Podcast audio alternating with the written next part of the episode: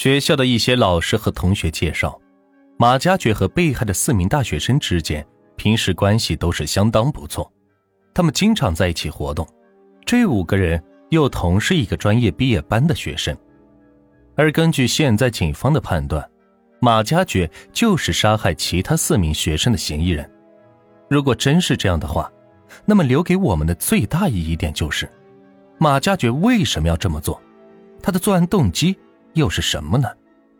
根据一些同学的反映，马家爵的性格比较内向，交往的朋友不多，也没有女朋友。不过和被害的四个人交情不错，五个人是经常在一起玩。其中广西梧州的邵瑞杰和他还是老乡，假期两人还是经常一道的结伴回家。正因为这样，马家爵的作案动机就成了一个最大的谜。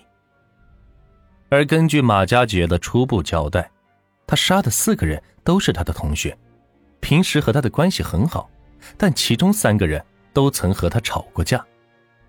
这个寒假由于要找工作，马家爵没有回家，而邵瑞杰和唐学礼早早的就返回了学校。案发前几天的某一天。马家爵和邵瑞杰等几个同学在打牌的时候，邵瑞杰怀疑马家杰出牌作弊，两人便发生了争执。期间，邵瑞杰说：“没想到连打牌你都玩假，你为人也太差了，难怪公波过生日都不请你。”这样的话从邵瑞杰的口中说出来，深深的伤害到了马家爵。邵瑞杰和马家爵都来自广西农村。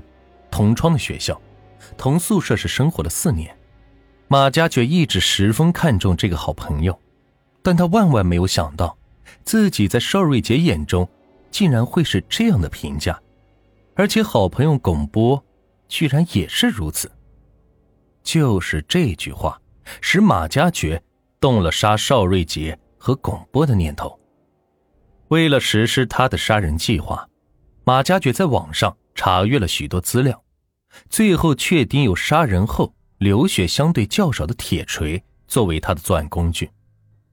他到一个旧货市场上买了一把石工锤，为了使用顺手，他请店主把过长的木柄锯短，悄悄地把石工锤带回，并藏在了宿舍楼内的厕所的隐蔽处，想等到作案时再取出来。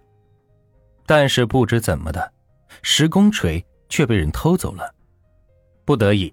他又回到了上次买锤的商店，再买了一把石工锤，同样让老板把过长的木柄锯短后再带回宿舍。期间，他还买了用于捆扎尸体的黑色塑料袋、胶带纸，并上街请质证窝点制作了假的身份证，以备出逃时使用。唐学礼原本是不住校的，一直在校外租民房住，但那几天由于还在假期。宿舍的床位普遍空着，唐学礼就暂时住进了马家爵和邵瑞杰住的三幺七宿舍。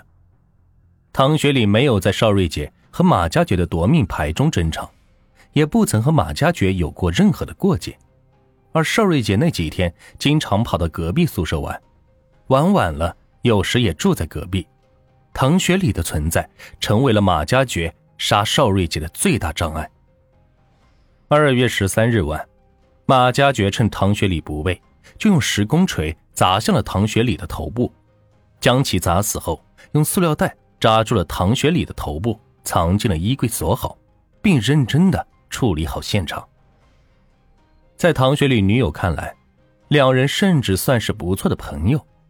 唐学礼平时喊马家爵马哥，从来是没有过言语不慎得罪过马家爵。只因为他暂时借住在马家爵宿舍里，那两天又总是睡在宿舍不爱出门，妨碍了马家爵的杀人计划，因而被杀。马家爵亲口承认，为什么第一个杀唐学礼，不是先后的问题，而是下手的机会来了。他恰好那时候在宿舍，如果是别人，结果也会是一样。十四号晚，邵瑞姐上网回来晚了。隔壁宿舍的同学已经休息，他就回到了三幺七室中。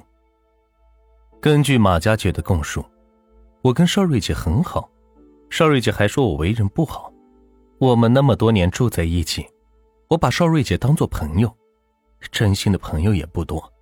想不到他们这样说我的为人，我很绝望。我在云南大学一个朋友也没有，我把他当做朋友，他这么说我，我就恨他们。公伯和马家爵从来没有冲突，来往也不多，同样没有参与马家爵和邵瑞杰的牌局，因为过生日没请马家爵。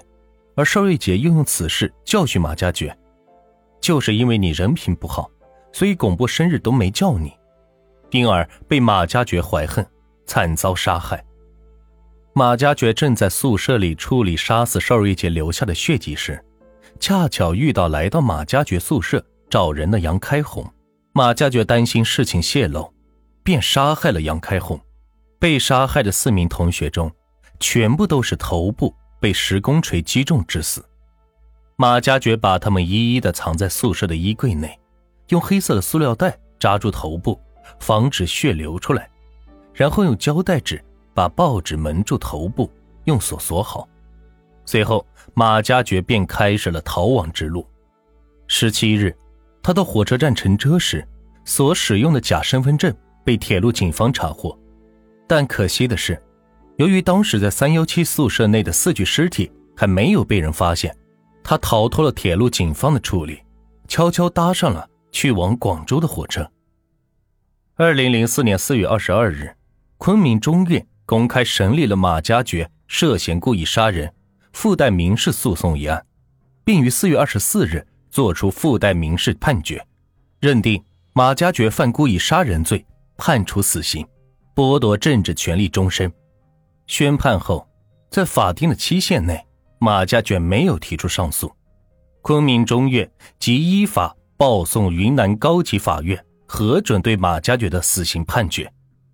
六月十七日上午九时，云南省高级人民法院裁定核准了昆明市中级人民法院以故意杀人罪判处马家爵死刑，剥夺政治权利终身的刑事判决。宣判结束。马家爵即被押赴刑场执行死刑。